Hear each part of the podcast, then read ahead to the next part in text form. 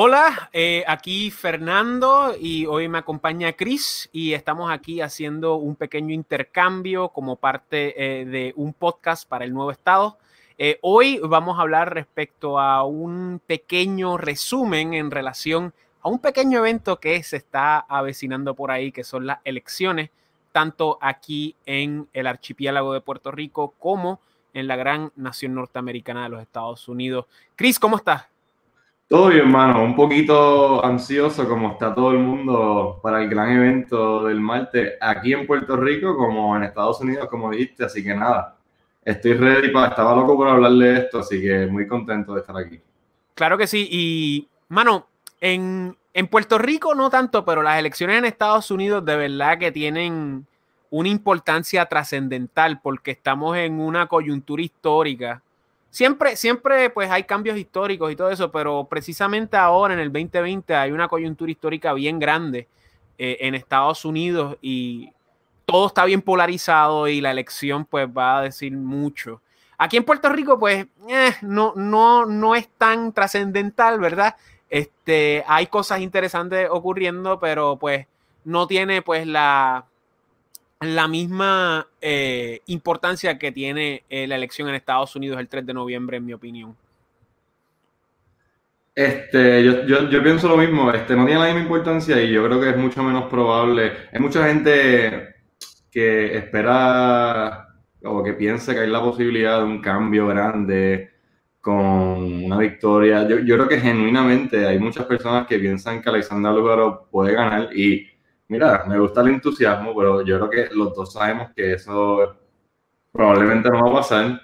Eh, y como dijiste, en Estados Unidos, o sea, se siente, yo estoy seguro que todos los años dicen algo similar, pero se siente como si fuese la más importante en mucho tiempo. Se siente que tiene un peso bien grande.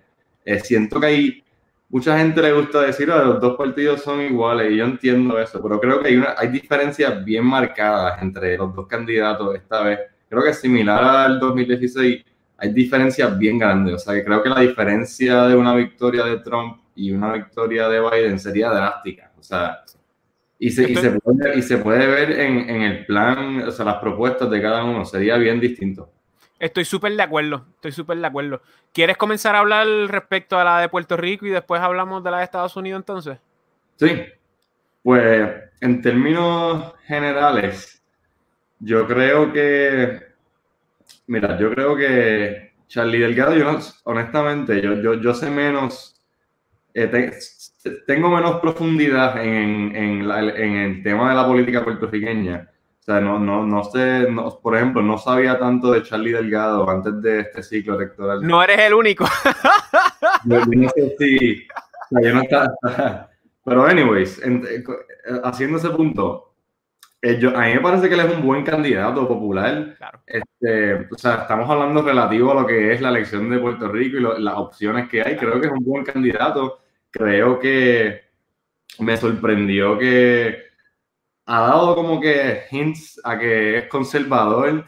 Es más, yo creo que se, ha, posicionado más en, cosas, se, ha posicionado como un candidato más conservador que Pedro Pierluisi en, muchos en muchos aspectos. Este, yo creo que Pedro Pierluisi ha sido el candidato que se ha ido más con lo de violencia de género y todas esas controversias. Se, ha, asegurado estar firmemente en el lado progresista, de, de, estar a favor de la perspectiva de género. Y Charlie Delgado eh, ha estado medio ambivalente. A veces dice que sí, a veces dice que no. Y yo creo que eso le da break. Este, yo no sé si eso es un buen análisis eh, de la política y las cosas aquí, pero yo creo que eso le da break el chance que tiene lo veo porque este, ha sido como que más, más tranquilo. Yo creo que ha, tratado de ser más tranquilo a propósito para diferenciarse de Pierluisi. Esas son las cosas que yo veo. Mano, vamos a empezar con. Bueno, empezamos con Charlie. O sea, lo que tú dijiste, estás dando en el clavo porque literalmente no eras el único que no lo conocía. Esto es un candidato que salió, pues, obviamente, pues tiene experiencia en la alcaldía de Isabel y todo esto, pero realmente esto es un candidato que se construyó a última hora en un partido que está a punto de morir. O sea, literalmente el Partido Popular Democrático no ha hecho absolutamente nada significativo en Puerto Rico desde las elecciones del 2016. Yo una vez escribí un, post de que básicamente el Partido Popular... Ajá, dime. Del 2012, tú dices. No, 2016, desde el 2016. O sea, literalmente desde la elección última donde ganó Ricky, no han hecho absolutamente nada en los últimos cuatro años. Y, ten en mente que, este cuatrenio ha sido bastante significativo. O sea, Junta de Control Fiscal, eh, eh, huracán, renuncia a un gobernador, este terremoto. O sea, ha, sido un cuatrenio significativo. Y yo una vez escribí que básicamente el Partido Popular se metió en una cámara criogénica, ¿verdad? estas cámaras de donde te congelan y no se levantó hasta, hasta este año porque básicamente el Partido Popular ya está eh, en la última de su existencia y como consecuencia pues tenemos a un candidato que obviamente tenía relevancia dentro de la esfera del Partido Popular, específicamente quizás en el noroeste donde está Isabela, pero que era totalmente desconocido para la mayoría de los puertorriqueños hasta hace escasamente seis meses. Y, esa es la realidad, o sea, ahora bien es un candidato elegante, ¿verdad? Eh, según yo tengo entendido, o sea... algo Sí, sí, lo que, lo que te quería decir es que, según yo tengo entendido, lo que él está proyectando era lo que proyectaba Rafael Hernández Colón hace, hace 40 años, según pues gente mayor que yo me, cuenta, porque yo, tú sabes, yo tenía cuántos, cinco años cuando, cuando fue el último cuatrenio de él, y básicamente eh, trata de, traer esta proyección de la política vieja puertorriqueña, que ya pues como, como hemos hablado aquí y hemos hablado en, en otros escritos, o sea, ya eso está por cambiar. Ajá. Tiene un feeling old school, me tiene, yo no, obviamente yo tampoco sé mucho. He visto videos de Rafael Hernández Colón y, y, le veo, I can see that. Este, Pero sí, eh, no tengo mucho que añadir. Si, tenía, si iba a decir algo más. Claro, claro. Lo que, lo que quiero sentar las pautas para lo que vamos a discutir, que es básicamente el cambio de paradigma político, mano. En Puerto Rico han ocurrido tres, tres cambios de paradigma político grandes desde la ocupación norteamericana y actualmente estamos en un cuarto que no arranca, ¿verdad? El primer cambio de paradigma, obviamente, la invasión, cambian los, partidos autonomistas a, partidos pues que se van o quieren la anexión o quieren cierto autonomismo, ahí que tenemos la división de este Celso Barbosa y Luis Muñoz Rivera. El próximo cambio ocurre a final de los 30 y a principios de los 40, cuando el Partido Popular pues eh, se, se, se, divide del Partido Liberal y crea pues el movimiento popular y todo el proyecto de país que va al paso a lo que es el ELA. Y el último cambio de paradigma ocurrió a finales de los 60 y principios de los 70, cuando ocurre una cosa muy interesante, o sea, los estadistas o anexionistas se radicalicen hacia, el hacia, hacia pues, posturas más progresistas y populistas. ¿ok?, y voy a explicar por qué. Eh, los populares se congelan en el centro bajo la figura de Rafael Hernández Colón y no desarrollan el proyecto de Lela más allá de lo que ya estaba puesto y obviamente pues los independentistas se radicalizan hacia la izquierda extrema, haciendo alianzas con terroristas, con, gobiernos comunistas y pues se dividen en diferentes grupos. Y eh, el anexionismo se radicaliza precisamente porque el Partido Popular se congela en el centro y no lleva a cabo pues la, evolución de Lela y pues el, PNP pues toma esa batuta y comienza, o mejor dicho, continúa el proyecto eh, de modernización que el Partido Popular prometió en todo ese eh, periodo de los, desde los 40 hasta, los, hasta finales de los 60, principios de los 70. Y el próximo cambio de paradigma se supone que ocurriera ahora, a principios de los, de los 2000, pero no ha ocurrido, en mi opinión, por dos factores principales, que es pues la crisis demográfica en la cual nos, nos, encontramos, o sea, no nos estamos reproduciendo. Tú y yo hace 60 años ya tendríamos dos hijos o tres. tendríamos trabajo también en términos de lo que habíamos estudiado y estaríamos ganando mucho más dinero de lo que tenemos ahora, ¿verdad? Eh, y a la misma vez, eh, esa crisis demográfica pues congela todo, porque entonces la gente vive más, como consecuencia ese paradigma de los 60 se extiende más que los otros paradigmas y pues, tú sabes, este, las cosas no cambian. Y la otra razón es la, crisis e-, económica en la cual estamos. Llevamos, ya vamos para 20 años en una recesión económica. Tú y yo no hemos visto un Puerto Rico bullante. La economía de Puerto Rico desde mediados de los 90 ha ido en pique y nunca se ha recuperado. O sea que esas son las dos razones por las cuales vemos que este cambio de paradigma no, no se manifiesta. Pero vemos los comienzos, ¿verdad? Vemos diferentes grupos saliendo, ¿verdad? Desde el 2008, PPR, puertorriqueños por Puerto Rico, el MUS, el PPT, tenemos también Victoria Ciudadana, que parte de candidaturas independientes, este, Manuel Sidre, que yo voté por él en el 2016, eh, Alexandra Lúgaro, una señorita muy pintoresca, como nosotros sabemos, y ahora eh, este fenómeno de Eliezer Molina. O sea que vemos que las cosas están comenzando a cambiar, pero todavía la cosa no se cuaja. Y por eso es que tenemos al PNP y al PPD todavía dando sus últimos aleteos. Y sí, literalmente son sus últimos aleteos. Y esto va a conectar con lo que tú mencionaste al principio, que mucha gente ingenua, porque son jóvenes, ¿verdad? Como nosotros, pero que quizás no, no entienden muy bien cómo las cosas se mueven, eh, personas neófitas, no entienden que en Puerto Rico tú no ganas elecciones si tú no tienes comités electorales municipales. Punto y se acabó. O sea, si tú no tienes alcalde, si tú no tienes gente en los pueblos, tú no ganas elecciones. Es una ventaja built-in. Esa... Mano, porque acuérdate de los municipios muchas veces. Ajá. No, no, que, antes de que siga, la gente, obviamente, eh, eh, manejar una campaña y saber estratégicamente qué hacer es complicado. Yo no quiero. Súper. Es complicado, algo que yo no podría hacer jamás y que poca gente puede hacer, pero mucha gente sobreestima las estrategias y, y y las cosas que tú tienes que hacer para ganar elecciones. A veces es como que sí, simplemente tener una oficina en donde otro tipo no tiene una oficina. Así, papá, te va a llevar todo. Es así de fácil. Es así de fácil. O sea, Donald Trump ahora mismo, para hacer un par así, y Joe Biden tienen a chamaquitos tocando en la puerta gente en, todo el país. Es así de fácil. O sea, tienes que motivar a la gente a votar y, y pues esos comités electorales que tú dices es el perfecto ejemplo de eso. Y a la misma vez, la mayoría, y esto es algo que, que alude a la crisis económica, tú sabes, la mayoría de los municipios, muchos de ellos son los principales empleadores en esos municipios.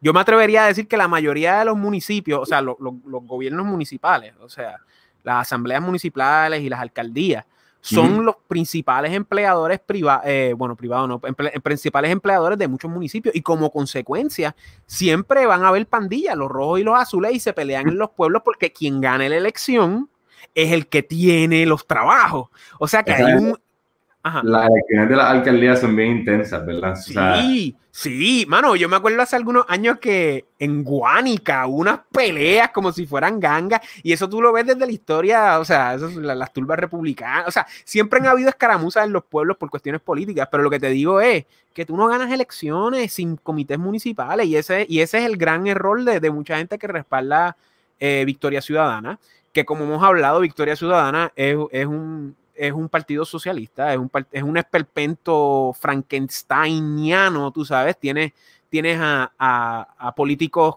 eh, socialistas fracasados, tienes a líderes de organizaciones no gubernamentales eh, con prioridades súper antipuertorriqueñas y obviamente pues la figura pintoresca de Alexandra Lúgaro, ¿verdad?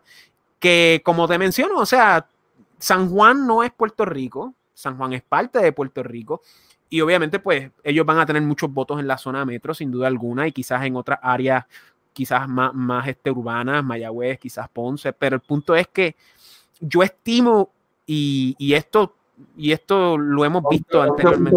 la última vez? 11.5. 11.5, eso es lo que iba a hablar. Yo estimo, si nosotros tomamos como precedente los, los, partidos nuevos que, habían, que han surgido desde el 2008, que repiten en las elecciones, ninguno saca más votos de lo que sacó la primera vez hasta el momento. Claro, Alexandra Lugaro se tiró independiente y ahora tiene un, partido, o sea que la dinámica cambia un poco, pero yo apuesto a que ella no va a sacar más de lo que sacó en la elección del 2016. O sea que yo estoy... y, y, perdón por interrumpirte, y tengo entendido que eh, y no debería haber buscado esto, pero tengo entendido que eh, el cuento final de, de registro de lectores nuevos no, no fue nada. Creo que fueron 100 mil y pico, 100 mil. 100 mil algo. Creo, que no hubo ninguna diferencia significativa en, en el número comparado con el, con el último ciclo. 100 mil votos no es súper significativo, pero 100 mil votos sí, sí pueden hacer una pequeña diferencia. No, Ajá. ¿Verdad? Pero no todas esas personas van a Victoria Ciudadana. Y... Yo creo que la mayoría sí. la mayoría sí, de acuerdo. Son jóvenes. Son jóvenes. Este, pero yo, yo lo que pienso es que Victoria Ciudadana no va a sacar más de 10%. O por lo menos más de 11%, que fue lo que sacó Alexandra Lugaro la primera vez. Y pues, como yo escribí hoy en un post, o sea, van a haber muchas personas que van a tener un despertar muy, muy áspero a esa realidad van a haber muchas personas que se van a burlar en redes sociales. Ah, el puertorriqueño es bruto. Ah, qué morones. Ah, el PP, PPNP, ¿cómo es que le dicen ahora? PPNP. Este, que como tú, como, como tú y yo hemos hablado, o sea, el problema no es el bipartidismo, el, problema es la apuesta bipartita a un proyecto de país socialdemócrata que es completamente insostenible y que nos ha llevado a la bancarrota. Más allá de cualquier discurso filomarxista de que la colonia y la colonia nos trajo aquí, no, no, no, aquí no nos trajo la colonia. Aquí nos trajo una casta política mediocre e irresponsable que apostó a darle dinero a la gente para que votaran por ellos. Punto y se acabó. O sea, a través de trabajo, tal y como hacen las alcaldías, ¿verdad?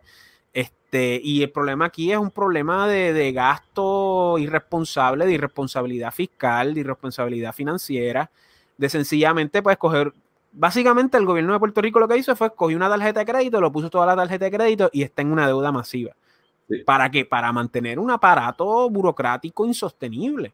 En vez de diversificar, en vez de obligar a la gente a pensar de otra manera de cómo funciona el gobierno. Y eso es todo una ramificación del populismo y del progresismo que el, que el PPD comenzó lamentablemente y que el PPD pues amplió y que ambos seguían ampliando para ganar elecciones. Y en el proceso pues nos hemos convertido en un país donde todas las opciones, todas las opciones políticas ahora mismo son centro izquierda, izquierda extrema contrario a lo que algunas personas pueden decir, por lo menos desde el punto de vista fiscal. Porque una cosa es que digan algo con la boca, ¿verdad? Y otra cosa es lo que hacen en vida real. Ya desde el punto de vista moral, tú sabes, en términos de, opiniones como que yo sé la aborto y todas estas cosas, pues puede que haya diferencias, pero recuerda a Ricky. Ricky se montó en una plataforma anti-LGBTQ y le pichó a toda esa gente cuando firmó las leyes LGBTQ. Ajá, disculpa, ¿qué dijiste? No, no, nada, que yo no, yo no creo ni que hay diferencia. O sea, yo creo que tú estás dando un beneficio. O sea, yo creo que es César Vázquez y entonces todo. Y cuidado, y cuidado, exacto. Eh, exacto, César, eh, Proyecto Dignidad es el único, pero ten en mente, Proyecto Dignidad, vamos a ser honestos. Proyecto Dignidad no ha dado, que yo sepa, ¿verdad?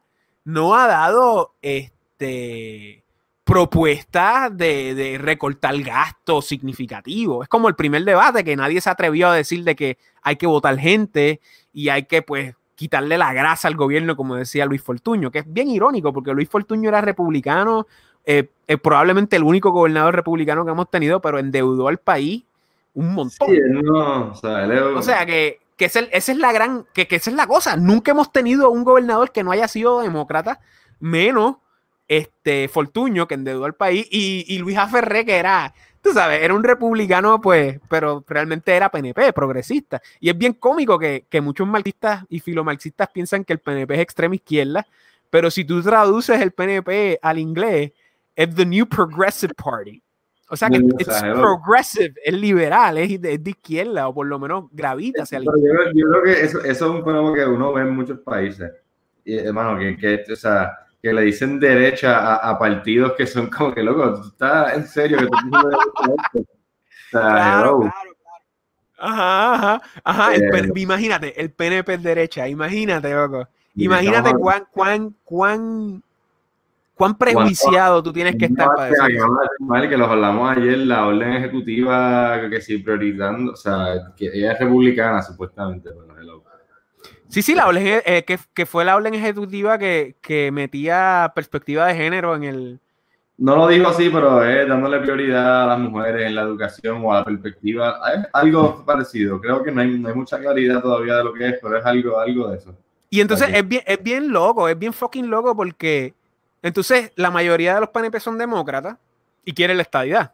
Y entonces la mayoría de los puertorriqueños o los americanos de ascendencia puertorriqueña en Estados Unidos que son demócratas quieren la independencia o quieren una especie de autonomía para, Puerto Rico y algunos quieren hasta la independencia. O sea, que, es una dicotomía total, claro. La mayoría de los republicanos en Estados Unidos no quieren darle la estadidad a Puerto Rico por razones obvias, pero hay republicanos que sí quieren la estadidad para Puerto Rico. Hay, yo, tengo, ya que estamos hablando de esto, eso obviamente el, el Mitch McConnell está bien claro lo que ha dicho. O sea, él, ahora mismo ha dicho que no quiere la estadidad y lo usa en sus campañas. Es un talking point, siempre lo saca para las elecciones. Pero tiene razón ahora mismo. O sea, eh, eh, la estadidad es, es, literalmente una movida política y ya, o sea, si eso fuese beneficioso lo hubiese hecho ya. Y de igual manera, a la que el Partido Republicano que la estadidad, es cuestión de cambiar el messaging y, el, y los republicanos se montan. eso es lo que la gente dice, ah, los republicanos odian a Puerto Rico, no loco. A la que haya otro Mitch McConnell joven o whatever, otro líder, y diga que freedom of Puerto Rico, ya está. Lo, que hay que, lo que nosotros tenemos que garantizar es que vamos a, a elegir dos senadores republicanos y siete representantes republicanos. Esa es la cosa. claro, es, que, es, que es una movida política y entonces tú nunca vas a hacer eso si tú estás si tú estás prometiendo la, la estadidad a los... A lo... ¿Para, qué? ¿Para qué el líder del Senado, Mitch McConnell, va a favorecer eh, en ir a Puerto Rico para literalmente perdería su poder instantáneamente? O sea, Claro, no, entonces son siete representantes al, Congreso, que son un montón. Vamos a tener más, más representantes que un montón que de estados.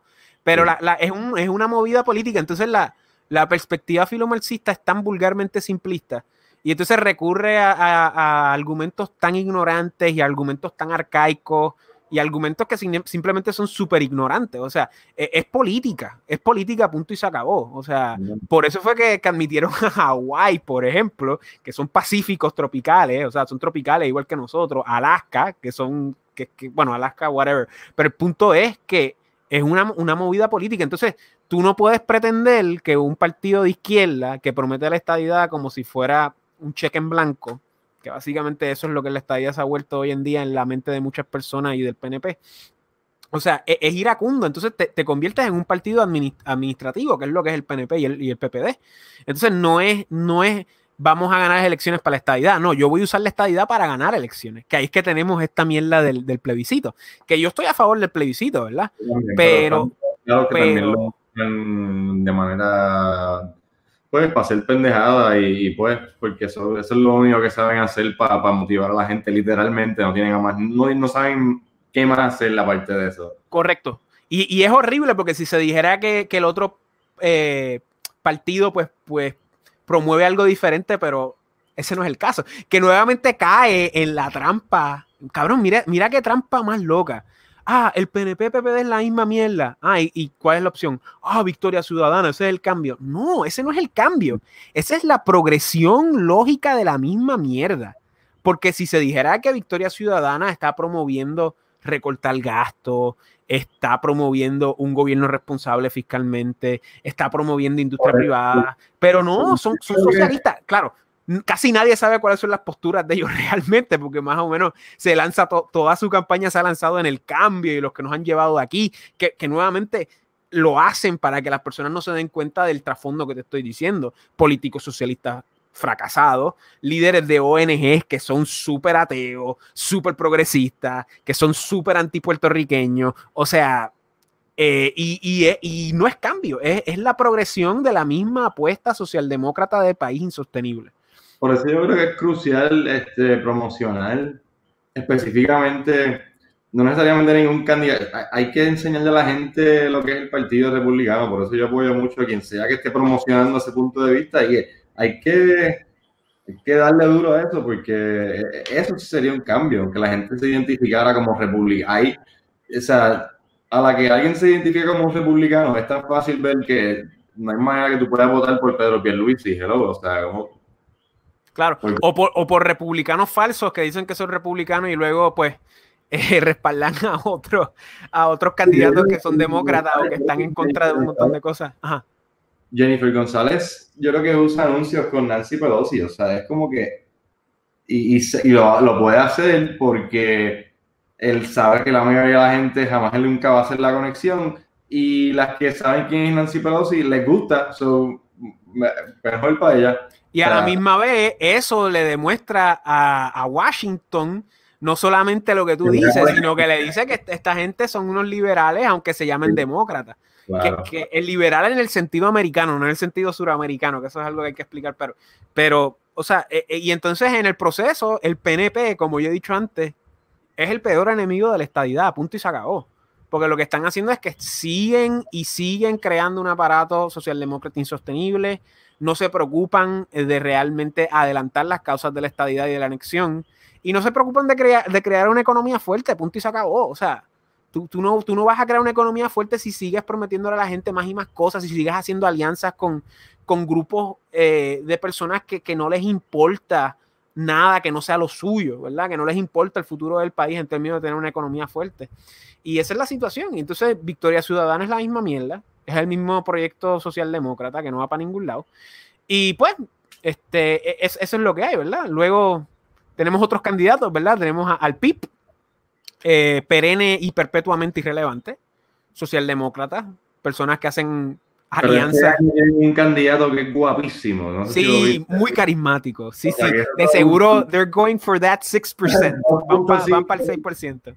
básicamente lo que está haciendo el Pico este año, que, que sabes que tengo que decirlo, ha hecho una campaña muy buena. Ese tipo está en todos lados. Eh. Ese tipo está en todos lados. El eh. tipo habla bien, qué sé yo, y la campaña ha sido buena, pero. es carismático, es carismático. Yo no entiendo cómo alguien que tiene, que no es como que un elector literalmente de 19 años, puede caer en esto. O sea, de que, o sea, a menos que seas como que un pipiolo super fan. de familia. como, como yo, por ejemplo, yo voté en mi, en mi primera elección, yo voté por Rubén Berrío en el 2004. Pero tú sabes, tenía ¿Cuánto crees que ¿Cuánto crees que, que saque hermano? Yo, honestamente, 5% menos. 5%. 5% menos que sería bastante, él sacó dos y medio. Oh, sí, sería bastante, sería bastante. Por eso te digo que, quizás incrementa. Y si incrementa sería un logro, un logro masivo para el PIB, porque el PIB no ha alcanzado más del 5% creo que en, tres elecciones o algo así. Este, pero, pero lo que sucede es que pues estamos en una elección donde no hay carisma, loco. No hay carisma. O sea, Pedro Perluisi, este, Charlie Delgado, Altieri no tienen, no tienen carisma. Claro, Charlie tiene, tiene un porte, ¿verdad? Este... si tuviera uno de los dos partidos, ganaría por 50, o sea, hay una pela. pero, pero tú has visto que él abandonaron el mensaje del independentismo completamente, abiertamente, para poder hacer, hacer la campaña que están haciendo. O sea que porque el estatus es una, es una trampa, es una trampa eh, lingüística. O sea, el estatus es una cuestión ulterior, no es una cuestión inmediata. Todo se trata de ideología y estás en un panorama donde todos los partidos que están postulándose o todos los grupos que están postulándose al Ejecutivo defienden la misma ideología. Es la misma ideología liberal, progresista, populista. Es la misma mierda. Y, los que piensen que va a haber un cambio o que un cambio se está eh, pues estando, están mal, porque realmente no es un cambio, es una progresión lógica de las mismas cosas que nos han traído a esta bancarrota y a esta recesión que lleva 20 años ya casi. Y pues, tú sabes, esa es la situación, pero los candidatos no tienen carisma. Entonces tienes a Alexandra Lugaro, que, que no es, para mí no es, no es carisma lo que tiene, lo que tiene es más este, una, una proyección pintoresca, más que cualquier otra cosa. Tiene Star Power esa. Y es una mujer apuesta, es una mujer joven, o sea, este, que eso también le da millaje, pero más allá de eso, tú dime a mí. Es, un bingo de los puntos progresistas del Eso es lo que es Victoria Ciudadana, como que una colección de políticos de todos lados, o sea, promocionando los talking points populares de ahora mismo. Exacto, y no sabes cuáles son sus propuestas.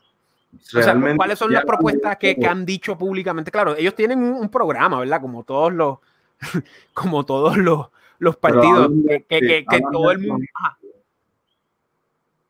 Nada, que hablan de eso lo menos posible. O sea, han hablado, pero bien poco.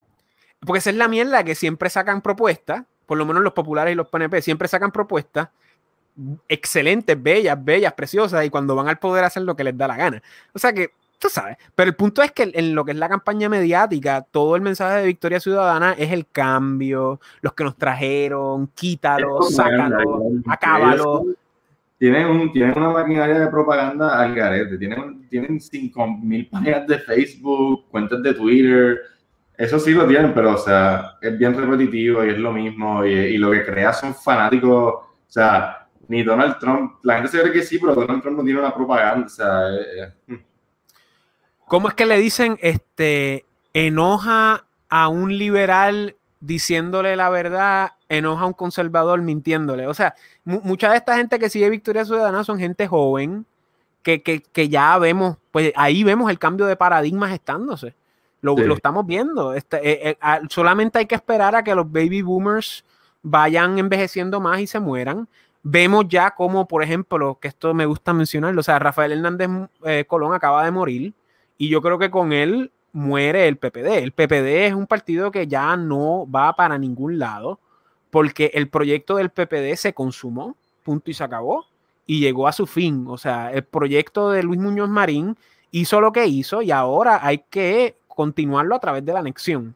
No hay ninguna otra opción porque si no vamos a estar parados aquí o vamos a ir hacia un desarrollo de ELA que va a conducir eventualmente a la independencia. Punto y se acabó. O sea, eh, y cuando digo eventualmente me refiero en mucho tiempo, pero esa es la realidad. Ahora mismo tenemos que darnos cuenta que para este paradigma nuevo hay dos opciones nada más.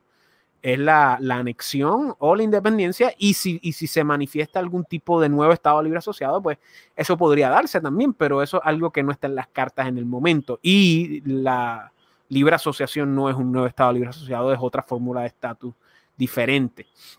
Y, y, es, y, esa es la dinámica, tú sabes. Este, pero los que piensen que Lugaro va a ganar, yo creo que van a, a tener un despertar áspero, como mencioné. Y, y, yo lo que creo es que. Yo, yo lo que creo es que Pierluisi va a ganar con menos del 40% de los votos. Y yo creo que mucha gente, quizás no son exitosos, pero yo creo que mucha gente va a empezar a, a protestar la elección porque no tiene una mayoría absoluta. Y como consecuencia van a pedir una segunda ronda que es inconstitucional completamente, porque ese no es el sistema electivo que tenemos.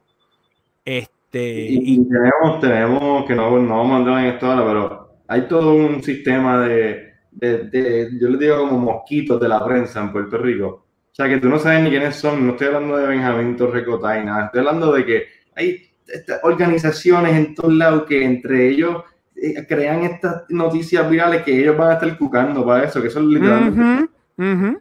Eh, ¿tú, sabes cómo la palabra paparazzi, ¿sabes qué significa en italiano? Mosca. Pues como mosquito, porque eran las moscas que se le paraban la caca de los animales y a eso era lo que comparaban a los paparazzi con las estrellas en Italia, en el cine italiano de los 60. Y eso es lo que se han convertido muchos periodistas. Ya el periodismo no existe. Los, periodistas hoy en día o son faranduleros, o son activistas políticos, o son periodistas que no se han dado cuenta que todos son, eh, que, la, que el periodismo ya no es lo que era antes. Todos son o faranduleros o son personas que son activistas políticas. Punto y se acabó. Que, que, que defienden en su mente este, un país imaginario, ¿verdad? Se creen los grandes paladines de la libertad y todo eso, pero realmente lo que son... Literalmente piensan, es así, piensan que su punto de vista liberal o mejor dicho progresista, de izquierdista, piensan, literalmente se creen que son objetivos. Claro.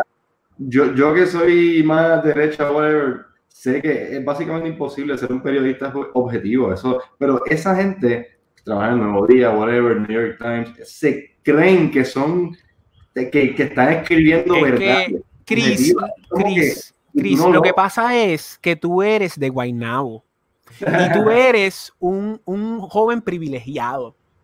Eres un hombre blanco de, de Guaynabo y tú tienes que, you, you, gotta check your privilege, porque es que, es que tú tienes mucho privilegio. Es más, déjame llamar a la policía porque este comentario no me gusta. Sí, hola, para que le apaguen el micrófono a Chris, Chris Gavin. Sí, sí, ajá, ese mismo. Ok, chao. O sea, todo es, todo es, o sea, la gente se le olvida que hay una primera enmienda, la gente se le olvida que hay, que hay, este, pues, pues tenemos libertades, ¿verdad? Que podemos pensar de la manera que pensemos. Y ya se ha convertido todo en una mentalidad de masa. Y los periodistas son instrumentales. Y no, no solamente eso, si te tú pones a pensar, la mayoría de los periodistas, periodistas, en Puerto Rico salen de las mismas dos escuelas de la UPR y Sagrado Corazón, que son fábricas ideológicas filomarxistas, punto y se acabó.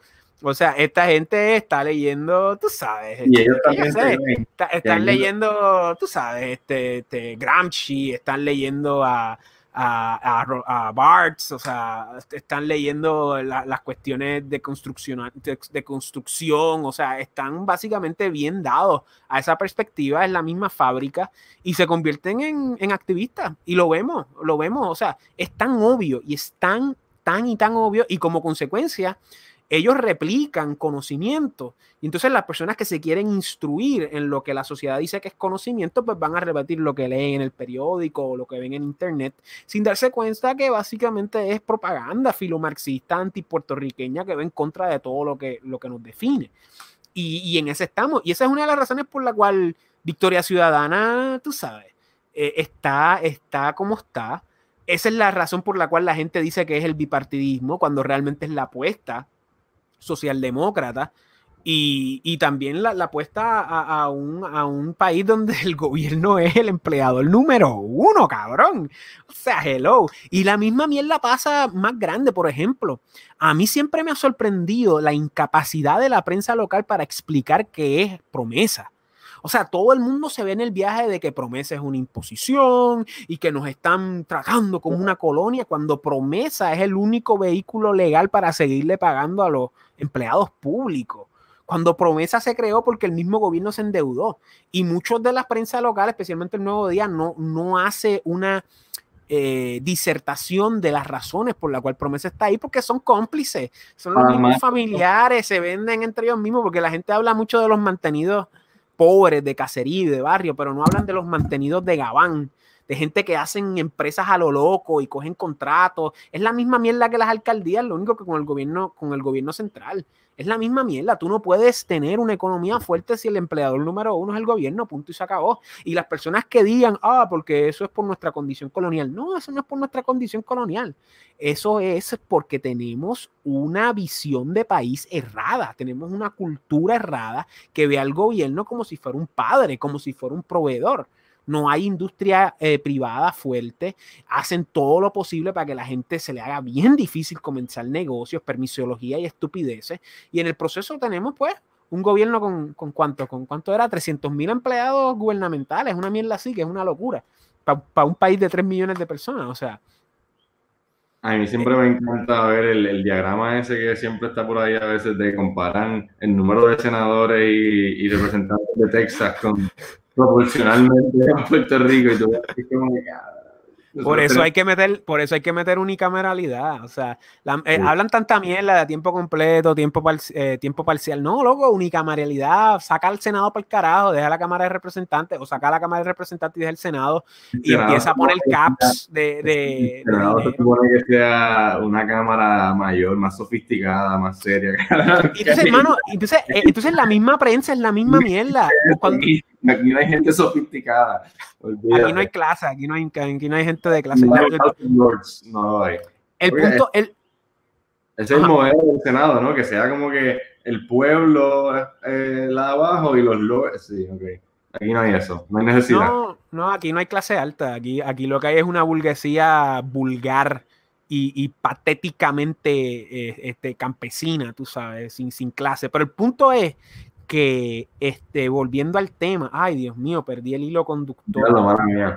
¿De qué estaba hablando? Eh, Senado, Única Maril. Ajá, ya me acuerdo. Entonces tú lo ves, lo que estamos diciendo de las moscas estas de la prensa, o sea, tú ves cómo hacen estos, estos reportajes de que, ah, en el Capitolio cobran tanto y tanto y tanto, pero entonces no hablan del problema real de tener un gobierno paternalista que, que que es casi omnipresente en el, en el, archipiélago. O sea, de un gobierno, o sea, mientras más servicios tú le dejas a las personas y mientras más tú crees una sociedad donde las personas tienen que depender de esos servicios, pues más grande va a ser el gobierno. Como consecuencia tienen que tener más gente, más contratos, más servicios y ahí se abre la puerta para toda la corrupción que supuestamente la gente quiere acabar.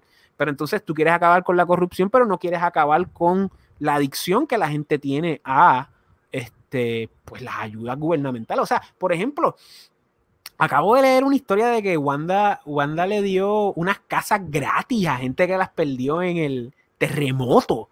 O sea, o sea, o sea, ¿cómo, ¿cómo, tú le das una casa gratis a O sea, porque, o sea, mientras que la clase media está trabajando con cojones de lo que queda y la gente se pasa. Entonces, esta gente, ay, perdí mi casa, le dan una casa de gratis, loco. O sea, e, e, es como que. Y es una casa reposeída que se la dan. O sea, entonces esa persona puede coger esa casa, la puede vender. Bueno, claro, no sé las estipulaciones legales, pero así hay un montón de cosas que están mal. Entonces tú no puedes decir eso porque entonces estás criminalizando a la pobreza. Estás asumiendo una postura de algo que el, que el gobierno de Puerto Rico, imagínate algo peor para ellos administrar que casas destruidas y la necesidad de como que fiscalizar la construcción. Imagínate, hay algo que ellos sepan hacer menos que eso. O sea, claro.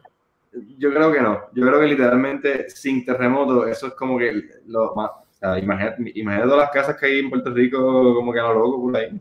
a lo loco por ahí, eso mismo, loco. La mayoría, pero y entonces esa es la mierda. Entonces hablan de los toldos azules, pero entonces no explican que muchas de esas personas que tienen toldos azules porque construyeron casas al garete sin títulos de propiedad. Y los alcaldes los dejaron construir esas casas a lo loco y como consecuencia ellos no pueden, no pueden pedir nada, porque es que no, no, no, no, no están claros, no están en todas de la ley y el gobierno nunca se ha preocupado, porque lo que quieren es que voten por ellos y que hagan lo que les dé la gana.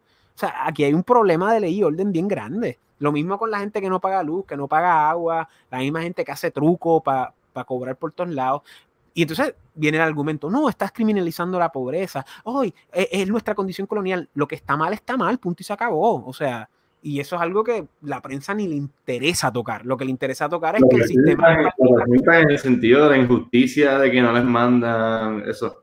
Claro, y por eso, por eso hay, un grado de, de, culpabilidad del gobierno que, que una manera de, abusar de esta gente al no instruirlos y dejarlos que hagan eso y estén en la situación ahora de, de no poder, o sea, eso es parte, pero también, o sea, y, ah. y, crear las circunstancias para que la gente se pueda mover y pueda empezar sus negocios y pueda hacer su dinero. O sea, loco, o sea, piensa con todas estas regulaciones estúpidas del COVID, todas las, las pymes que se perdieron, las pequeñas y medianas empresas. Y, y, la otra cosa que iba a decir, que se me olvidó, que esa es la razón por la cual Trump ha congelado muchos de los fondos de María y muchos de los fondos de, de ahora del virus. Porque es que aquí se lo, se lo, se lo gastan en estupideces y, y, lo, y lavan el dinero, punto y se acabó. Y ese es el problema cultural que estamos. O sea, no es un problema político, es un problema cultural de gente basura que se monte en el poder y hace lo que le da la gana y la gente lo sigue eligiendo. Y Victoria Ciudadana no parece ser un partido que va a cambiar esas políticas, sino que las va a incrementar aún más.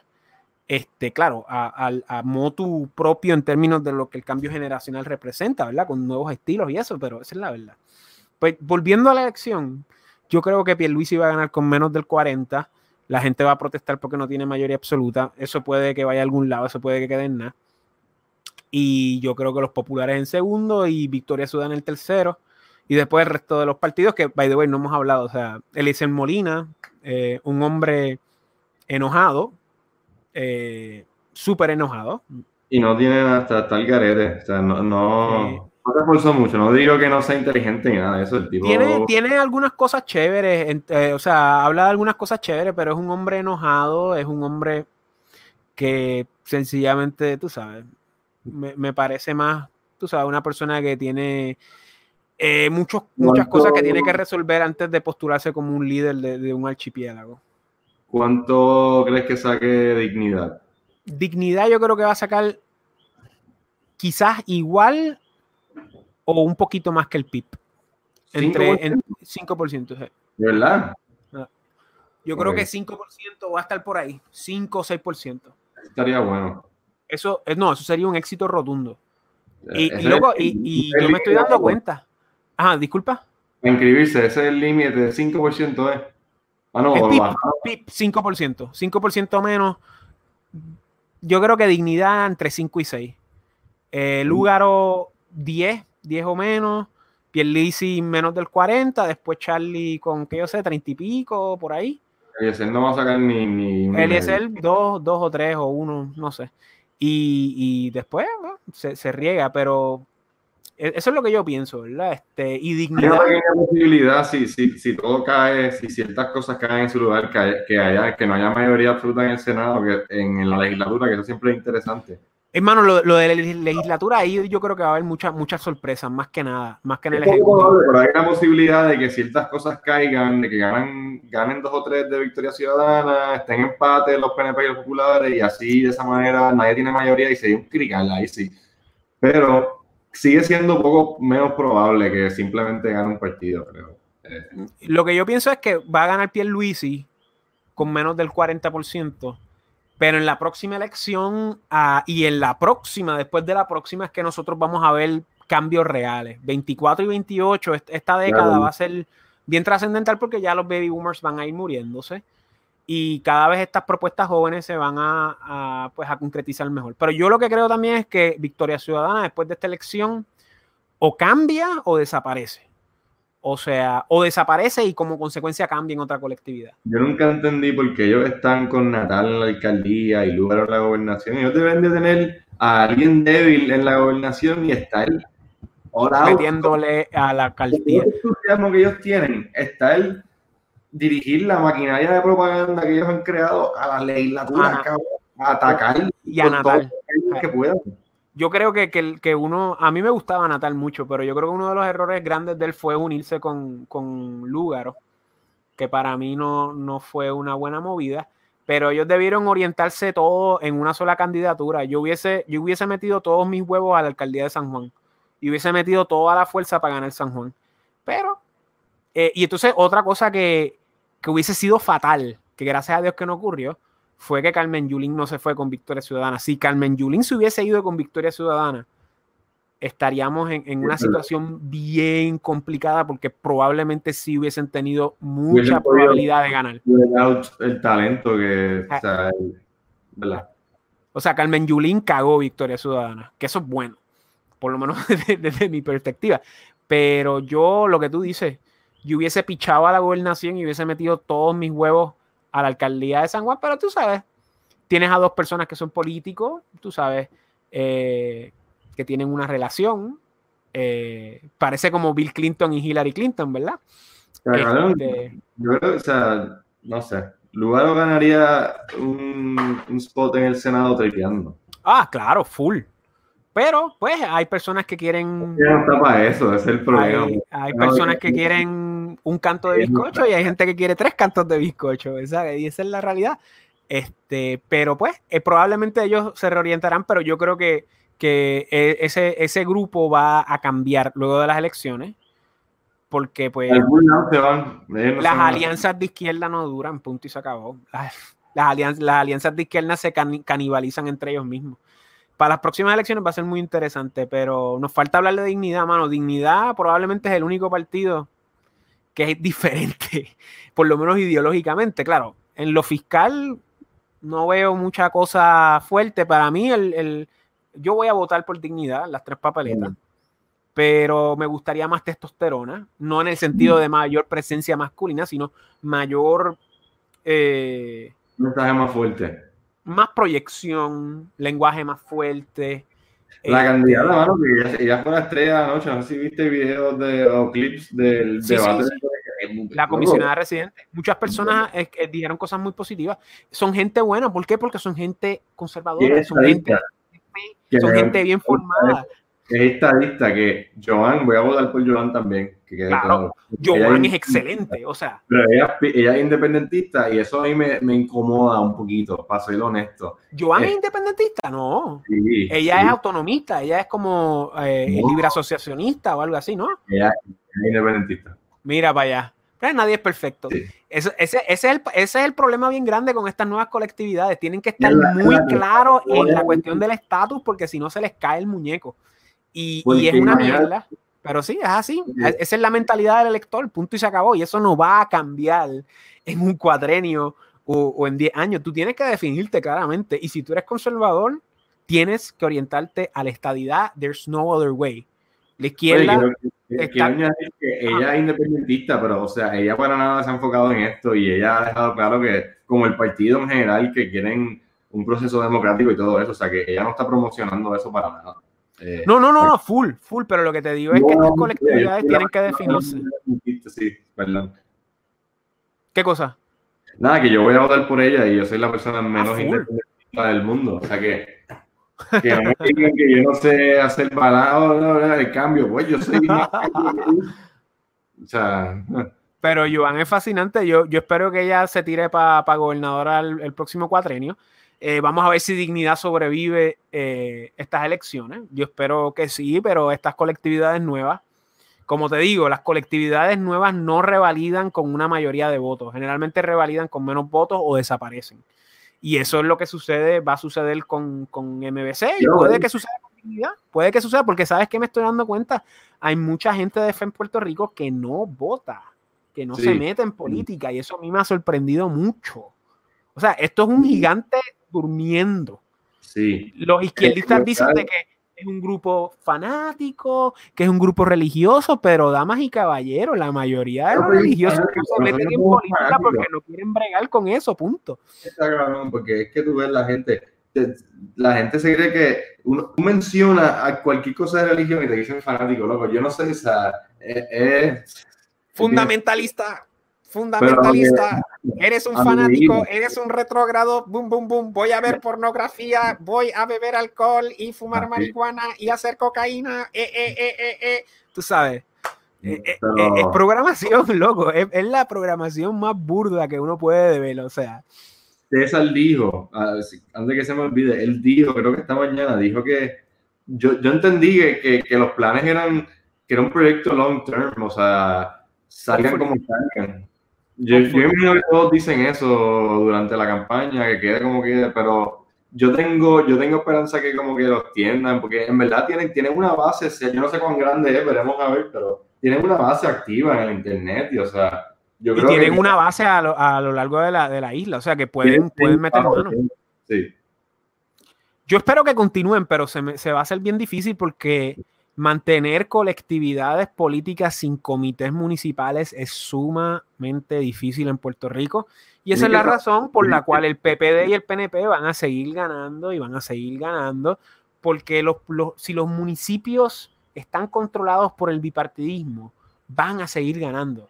Tienen que crear este, una red alterna en, la iglesia, literalmente. O sea, eso es una excelente idea, Cris. Eso suena cabrón. Yo estoy seguro que es lo que estoy haciendo hasta cierto punto. ¿Te has visto esta, esta última semana? Han salido una ristra de pastores a endosarlos, que estoy seguro que eso tiene un efecto bien grande. Este, o sea, que veremos a ver. ¿Cómo tú dices? y, ahí es que te das cuenta de la cantidad de gente que no vota de las iglesias.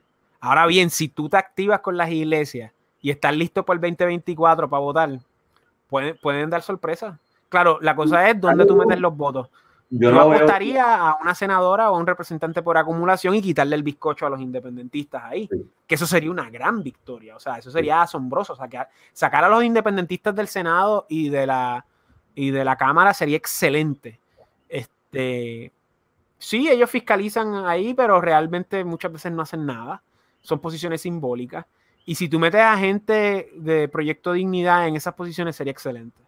Sí, y, para cerrar, yo no pienso para nada, o sea, yo estoy más o menos de acuerdo con lo que dijiste, 5% por ahí, pero te pones a ver mirando esto matemáticamente, o sea, el único partido que tiene break para dar una super sorpresa son ellos, porque nosotros o sea, tenemos un más o menos de la base de Victoria Ciudadana, tenemos un punto de partida, sabemos más o menos de dónde van a salir, y entonces con Proyecto Dignidad no sabemos y realmente no sabemos cuán activos están esa gente de la iglesia. Yo no creo que están a sobrepasar el 5 ese que tú dices, pero sabe Dios.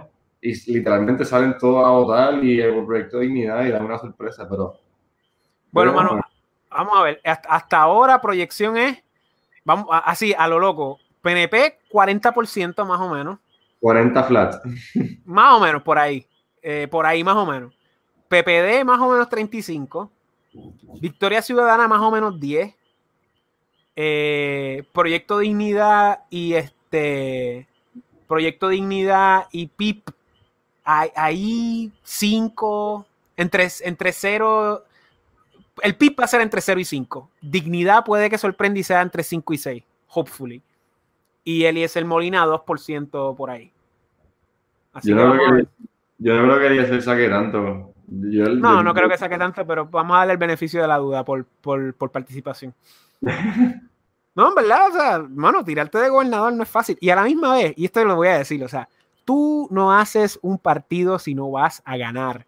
Tú no te tiras a un puesto electivo si no vas a ganar. Punto y se acabó. Entonces, tú, tienes toda esta gente que hace, que hace partidos de la nada y se tira puestos. Mira, cabrón, que tú sabes de administración pública. O sea, ese es el problema que nos ha traído aquí. ¿Qué carajo tú vas a hacer ahí? Tú no tienes seguidores.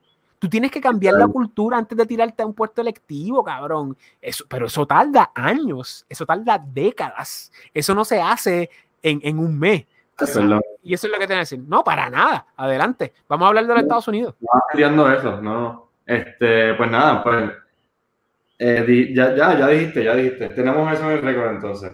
Ajá, by the way, by the way, by the way, yo no, esto lo digo yo de mi opinión, yo no he hecho ningún, ninguna estima. No, no, porque yo hago astrología, o sea, que la gente no piense que esto es astrología. Yo no he hecho astrología, no, no me he sentado, no, no, no tengo manera de hacer la astrología porque no tengo las fechas de nacimiento de la gente, o sea, no hay manera, o sea, que tengan eso en mente, o sea, esto yo soy yo de mis opiniones, o sea, ya. Pero así, este, ni astrológico, ni científico, ni nada. Estamos aquí tirando de Ah, lo loco. Esto es el nuevo estado tirando, tirando de la boca para afuera, exacto. Pero vamos a subir los clips si estamos cerca. Y creo que vamos a estar cerca. Creo que, creo que tú, tú específicamente vas a quedar más o menos. Vamos a ver. Sí, vamos a ver. Siempre, a mí, yo lo que espero es que, que MBC no saque más de 10% y creo que no va a sacar más de 10%. Y no solamente porque no va a tener los votos, es que no van, y, aquí es que entra la cuestión que te estoy diciendo, no van a tener funcionarios de colegio. ¿Entiendes? si tú no tienes funcionarios, si tú no tienes comités municipales, tú no tienes funcionarios de colegio. Si tú no tienes funcionarios de colegio, ¿quién va a contar tus votos? Ajá, y entonces como que, como si el sistema, tú sabes, como si fue el sistema electoral en, todos los sitios. Mira, esto es el trópico, me, me, me, me, siento mal este, porque he visto a Proyecto Dignidad pidiendo eh, deberíamos, debería de ir, en verdad. Deberíamos tirarnos. a soltar, tú puedes como que básicamente mañana... Sí, yo creo que sí. mira, yo voy a trabajar. Yo creo que sí. Pero donde yo voy a votar van a haber funcionarios, así que pero habría, habría que hacerlo, quizás, quizás para la próxima elección, pero sí, necesitan. Lo que pasa es que los necesitan en los municipios, no los necesitan en San Juan. Eh, ¿Entiendes? Los necesitan. Porque acuérdate, San Juan son cuánto, 800 mil personas. Zona metro más o menos 800 mil personas. Eh, cada vez menos por la migración. O sea, ¿cuánta gente hay en Puerto Rico? 3 millones. ¿Cuánta gente vota? Estamos hablando 2 millones más o menos. O sea, y entonces en San Juan no todo el mundo va a votar por la misma gente. No o sea, votar. No, no, o sea estás hablando de mitad de los electores más o menos. ¿Hay dos millones de electores? No sé, yo creo que sí, por la cuestión demográfica. Un millón de gente, un millón de. Bueno, que gente, gente que vote. Porque acuérdate, está, está la gente que puede votar, y está la gente que está inscrita, y está la gente que va a votar y que está inscrita. Este, pero, son como, uno punto algo. Uno punto algo. La pasada, básicamente, los dos candidatos grandes se llevaban como medio millón cada uno. Exacto. Pero yo creo que son como uno punto y pico. Hay que buscar las cifras. Pero no, no deben pasar de dos millones. Deben, deben ser entre 1.3 y 2. Yo creo. Pero no sé. Me estoy inventando los números. Esa es mi impresión. No vamos a entrar en eso. Pues nada. Este, pasamos a de Estados Unidos ahora. Claro, Trump 2020 es más straightforward, no, no, hay que, no hay que hablarle esto así. Eh, la elección de Estados Unidos es trascendental. Sí, porque lo que decía, vamos a hablar de lo que nosotros queremos hablar, que es, no vamos a entrar en la, entraremos un poquito, pero es eh, eh, el evento de las elecciones en Estados Unidos. Espero que no sea así, a, lo mejor fluye todo bien, pero lo dudo mucho. O sea que yo creo que van a haber varios estados con demanda eh, para, para, ver si cuentan ciertos votos o no cuentan. En estados cruciales, estamos hablando de Pensilvania, Wisconsin, este, donde que ha habido mucho movimiento en Tribunal Supremo de allí, permitieron una extensión de tres días, permitieron contar papeletas sin sello, o sea, hay muchos problemas, está todo listo para una explosión de fraude, o es básicamente eso, están, le hicieron la camita en varios estados eh, para, para, eso. So, eso es lo primero que tengo que decir sobre el, el outlook general de, de, Election Night. Mano, a mí se me olvidó mencionar que estas elecciones van a pasar como las elecciones del COVID y como el COVID es un factor X. Aquí, pues, whatever, tú sabes, son elecciones, elecciones normales, pero en Estados Unidos es un factor X que, loco, o sea, estamos ahora mismo yo escribí un post que era que, que, estamos ahora mismo como en el endgame de un juego de ajedrez. Los demócratas han movido sus fichas de una manera y los republicanos también. Los demócratas se quieren robar la elección con la cocina. que realmente los Trump han movido sus fichas. Los, republicanos, los republicanos no las mueven mucho. Él, pero, pero, que los demócratas quieren robársela con, con, con, los absentee ballots de por correo. O sea, y lo están haciendo en todos los, los, estados, o por lo menos en la mayoría que pueden. Y entonces Trump mueve sus fichas, moviendo y poniendo a, a, a Amy, a, ¿cómo es? Amy. Amy Barrett. A Amy Barrett en, en, en, el Corte Supremo, porque esta elección yo creo que va a ser como la del 2000, que eventualmente se va a decidir en el Supremo. Este, pero la realidad es que Trump tiene ventaja y Trump iba a dar una pela masiva si no hubiese sido por el virus. Si no hubiese sido por el virus, hubiese dado una pela masiva. Hasta, hasta la gente liberal de la prensa admite eso ahora mismo snarkily, de una manera sarcástica, ah, bueno, la va a perder por el COVID, como lo, lo, admiten. Creo que saben que Trump está de camino a dar un canal fácil, a extender su margen. Este, y nada, mira, eh, en los estados que hay que tener cuidado con lo del fraude es, es, así de fácil. Es los estados en el Midwest donde hayan centros urbanos es donde pueden acumular papeletas.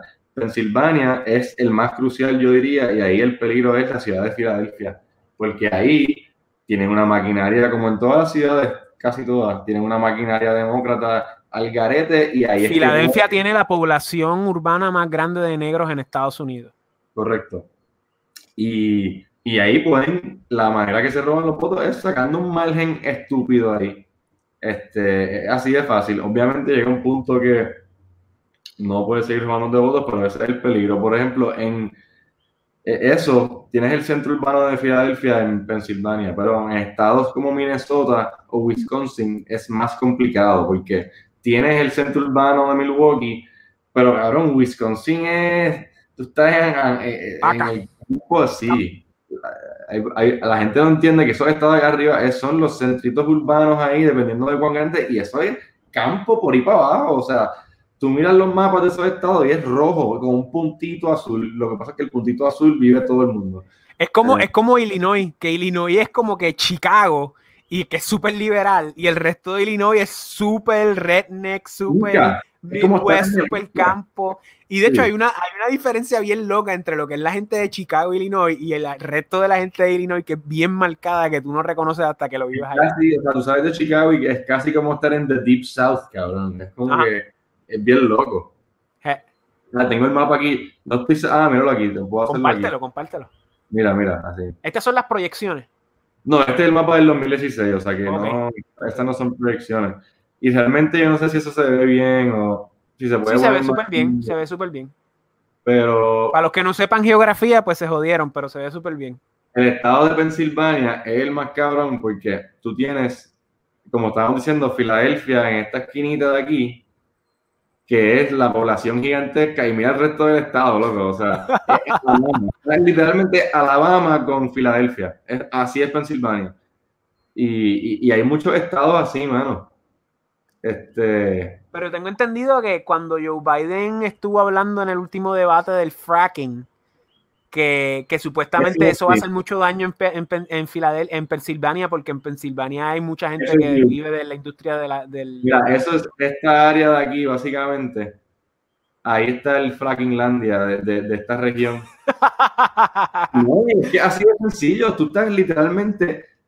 Hay gente en, eso, en esa área que les importa un carajo, el republicano literalmente les importa un carajo que el Partido Demócrata promocione LGBT o que el republicano promocione gun rights. Ellos quieren saber, si tú dices que tú vas a eliminate fossil fuel, básicamente estás amenazando su well-being, su, trabajo. Es como que, ok, si yo voy Biden gana, yo voy a perder mi trabajo en 10 años. Como que eh, así es, ese es el análisis, así de fácil. Por eso, por eso lo afecta tanto. Este, y, el análisis que está haciendo mucha gente es que ese working class white guy que le dio la elección a Trump en el 2016 lo está abandonando. Y simplemente no hay evidencia de eso. Este, y obviamente a lo mejor estoy mal y Trump pierde, pero yo no veo, yo, yo entiendo desde mi perspectiva que el que tiene el mapa bien difícil es Biden. O sea, Biden tiene que, este es el 2016, Biden tiene que flipear varios estados, o sea, lo veo difícil para él. Por eso es que se las quieren robar. sí. O sea, obviamente, pues Biden se va a llevar los, los, estados que son súper demócratas. O sea, se va a llevar California, que tiene un montón de votos electorales. Este, probablemente muchas partes de, de, New England, pero, o sea, a mí, a mí lo que me preocupa es el trambo, más que nada. Eh, pero obviamente yo creo que Trump va a revalidar a mí también lo que me preocupa es qué va a pasar después de Trump. eso es lo que a mí me preocupa. O sea, qué, qué va a pasar para el 2024, ese vacío de poder en el, Partido Republicano. Yo espero que Trump cumpla lo que es la promesa de, la frontera, ¿verdad? Que, este cuatrenio. Eso, va en movimiento duro. O o sea que, este, que este cuatrenio le meta eso. Y obviamente aquí la amenaza más grande es el COVID y, y cómo ha afectado a, a, la elección, pero mano, es que el cabrón está en contra de todo un aparato mediático que está en contra de él. O sea, y hasta de los mismos republicanos también, con gente como, que yo sé, Lincoln Project y esta gente. O sea, eh, el tipo está literalmente yendo en contra de la corriente mediática. La, la impresión. La de la prensa, de, las historias negativas de Biden. O sea, o sea la, cuestión ahora con la censura del hijo de, de Biden y, y la cuestión, o sea, porque, mira, yo voy a ser claro, no podemos juzgar a un padre por su hijo.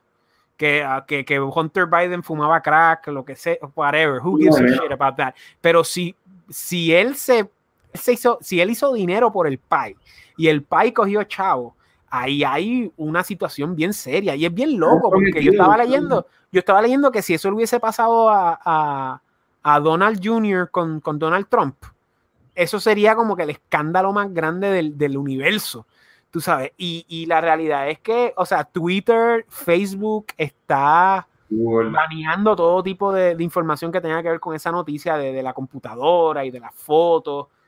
Y, mano, o sea, es que, es que realmente los demócratas escogieron al peor candidato para esta elección. O sea, obviamente, pues tenían todo ese ímpetu social, pero tampoco querían perder el, el poder del establishment, así que pusieron a Joe Biden que, es un tipo que lleva casi 50 años en Washington. esto es otra cosa que da la historia, o sea, porque sí, es un candidato terrible, estamos de acuerdo, pero ellos ellos han hecho una campaña tan y tan loca. Oh. Ellos básicamente han apostado a propagandear cosas sin Joe Biden, como que hacer propaganda sobre ciertos temas sin Biden, para nada, escondiéndolo y literalmente, ¿dónde está? O sea, estos candidatos de verdad no se han visto, no están en ningún sitio. Este, no hacen eventos, no hacen rallies. Y es básicamente... Por el COVID, por el COVID, Chris, porque el COVID puede infectar a las personas. Un spreader, como le dicen, a, spreading event. Porque hay que, hay que conservar vidas y hay que ponernos máscaras. ¿Sabes qué es lo que yo creo también? Que ellos, desde que ganó Obama, ellos han tenido esta falsa obviamente sabemos que eh, en términos de, de demographics, eh, la población le favorece en general a los demócratas, pero yo creo que ellos llevan apostando ya varios ciclos a que matemáticamente ellos simplemente tienen más gente y, han pichado a, hacer campaña proactiva y han dicho, mira, nosotros vemos el mapa así, nosotros vamos a empujar esto por aquí, esto por aquí, y, yo creo que Donald Trump les destrozó eso y yo creo que lo que estamos viendo de nuevo con Joe Biden, aparte de lo del COVID, obviamente, que cambia todo, pero están jugando esos juegos matemáticos, ellos están apostando, mira, nosotros si activamos esta y estas poblaciones, simplemente tenemos más electores y ganamos. Y yo no, yo no, yo creo que están mal, yo creo que están desesperados para que eso pase, y, pero yo creo que eso no ha llegado todavía. Tienes que también recordar que por eso es que están empujando también esta, este, este discurso de abolir eh, el Electoral College. Este, recordemos que, Trump, Trump, perdió el voto popular en el 2016, o sea. Por dos millones, cabrón. Y, pero ganó el Electoral College. Y, y, mientras más viejo yo me pongo, más yo me doy cuenta que el Electoral College es excelente y es la mejor manera para llevar a cabo elecciones porque eso previene lo que estamos hablando, de que los centros urbanos se queden con la mayoría de los votos y escojan a los presidentes cuando no representan a la gente que está en las zonas eh, rurales. Tú sabes, y, y mano, o sea, están desesperados. O sea, y, lo que tú estabas diciendo, o sea, la campaña está tan fucking loca, cabrón. ¿Te acuerdas de la, de la convención demócrata que, que, hicieron, que fue, parecía un, sketch de Saturday Night Live, o sea, era una locura, loco. Están trabajando, la campaña básicamente, esto te lo puedo decir, porque esto es lo que están haciendo, es básicamente con la ayuda de la prensa, la campaña es hablar mierda de Trump constantemente y la campaña de Biden reacciona y hace campaña con esas, con esas mierdas que ha, ido sacando la prensa. Y es, tan obvio porque, loco, a este presidente le hicieron un impeachment. Nosotros escuchado, Joe Biden ni ha mencionado el impeachment, cabrón. O sea, ni lo ha mencionado porque ellos están, ellos están en un eh, como que la campaña de ellos es como para pa people, como que, ah, Trump hizo esto y Trump malo, Trump hizo lo otro, yo soy bueno, es como que eso. Y la prensa ayuda, esa es la campaña. Y, y no solamente eso, lo, en lo que ellos hacen es un framing bien loco, porque entonces van a los rallies de Trump y entonces Trump habla, que yo sé, 40 minutos, una hora, lo que sea, que hable, media hora, lo que sea. Entonces cogen un clip de como de, de un minuto que él mete las patas o dice algo estúpido. Y entonces lo usan y hacen una noticia y esa es la noticia del día y después pasa a los talking heads demócratas. O sea, es toda una maquinaria propagandística. Y entonces nos tenemos que, preguntar por qué. Este es un hombre que no pertenece a la política. Este es un hombre que es el primer presidente que lo eligen, que no es ni gobernador, ni senador, ni representante, ni, general.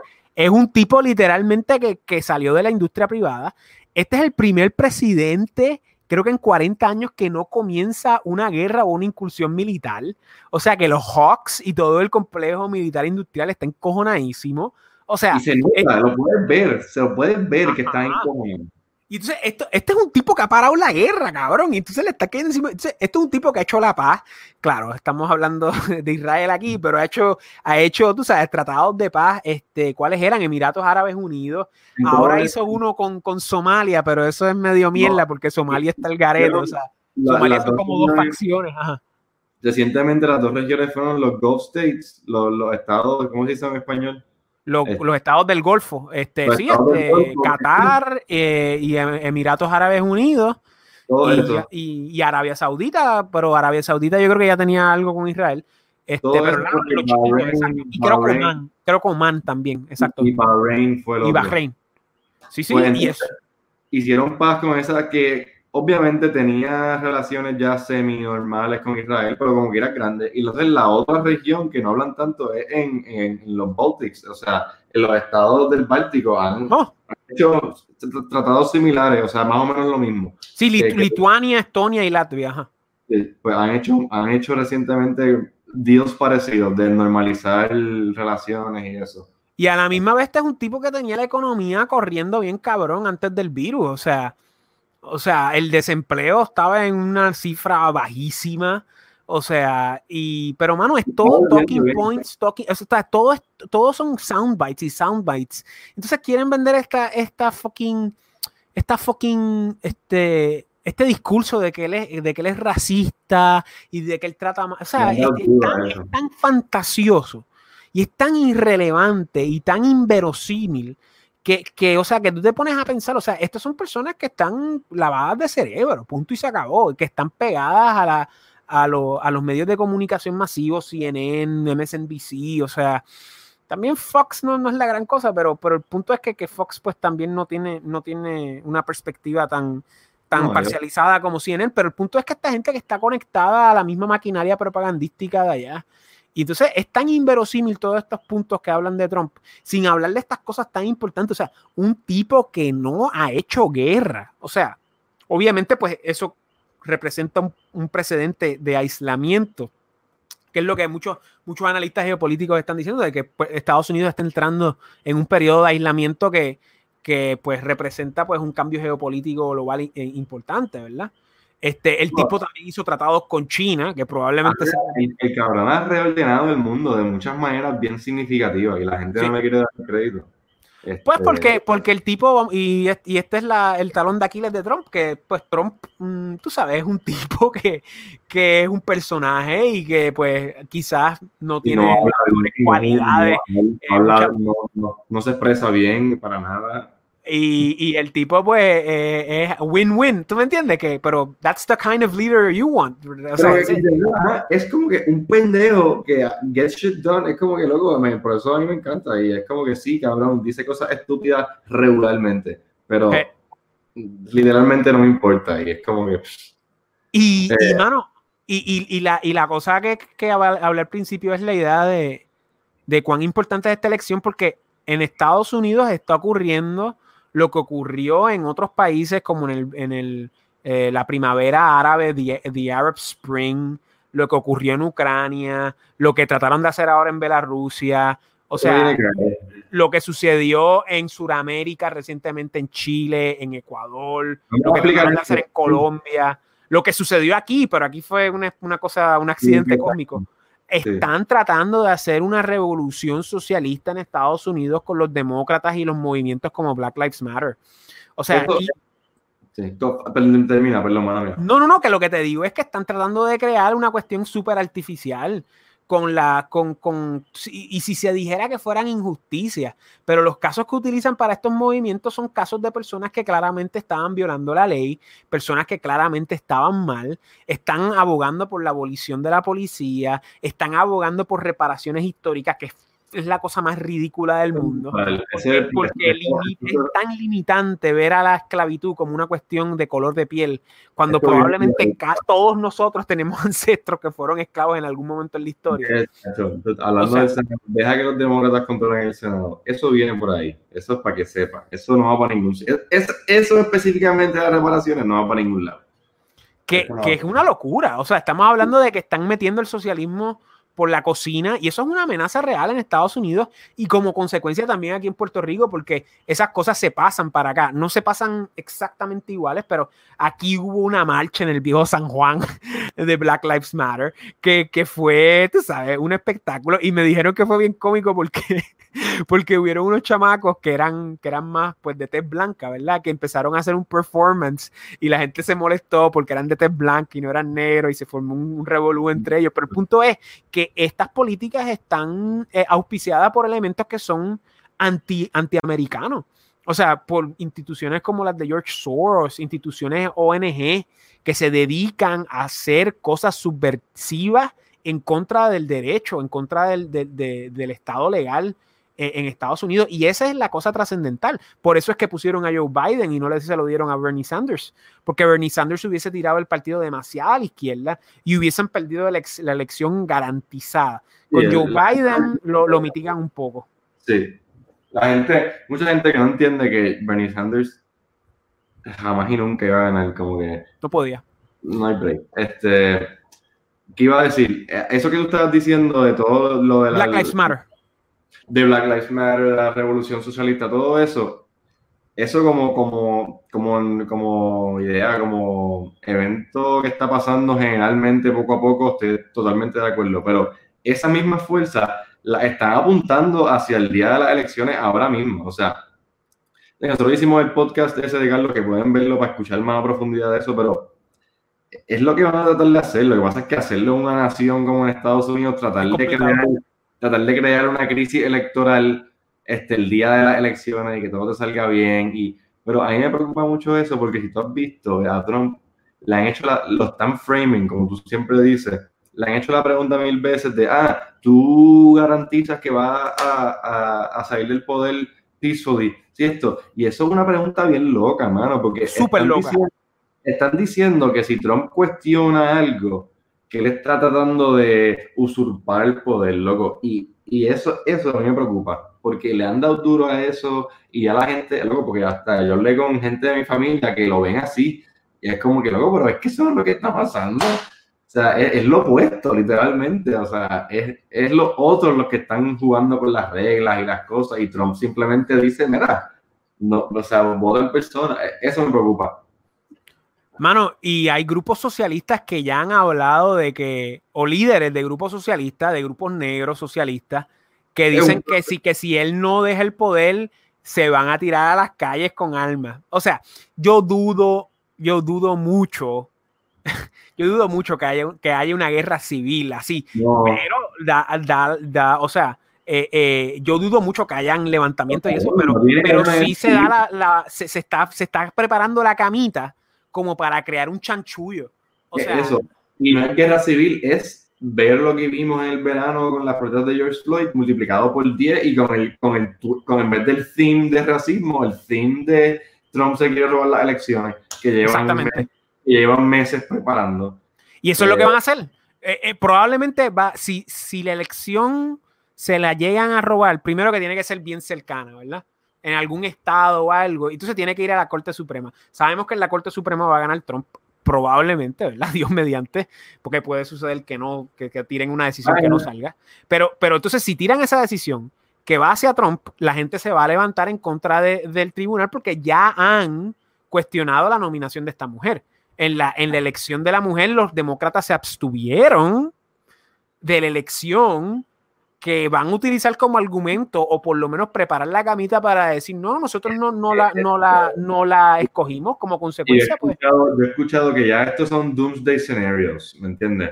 Que son cosas bien locas, pero que te pones a pensar que son tan fácilmente posibles, cabrón, que, que los estados demócratas digan, nosotros no vamos a presentar nuestros electores, nosotros no vamos a, que Trump gane y que ellos digan, es que, es que vi esto de alguien bien inteligente y me friqué que ellos digan que lo han, hablado y lo han tirado pullita. Que se aguantan. Nosotros no vamos a presentar a electores a menos de que Trump se comprometa a abolir el Electoral College y que ahora adelante.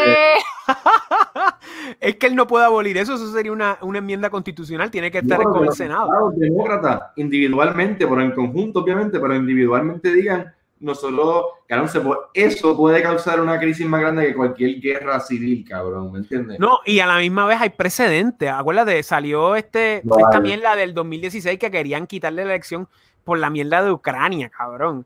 O sea, o de Rusia era, era algo de, una interferencia en las elecciones que, Hillary, Hillary se lo dio a Obama y Obama por poco lo hace y estaban a punto de, de quitar, tú sabes, de sacar a Trump para que no fuera presidente y no, y no procedió.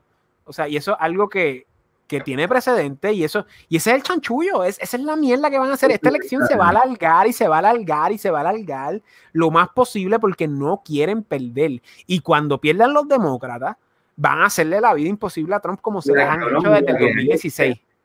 Tú tienes a todos los locos que se tiran a la calle de tu lado, o sea que tú ni siquiera tienes que tener la razón. Tú con iniciar procesos legales en todos lados, vas a calzar el crical, aunque vayas a... ¿Me entiendes lo que te digo? Tú antes de que eso, eso porque primero en los estados, a la que ya tú empieces a cuestionar, ya esa gente va a estar en la calle diciendo que, o sea, eso es lo que a mí me caga. Eso es lo que a mí me caga. Es que eso es lo que va a pasar, se, se va a tirar.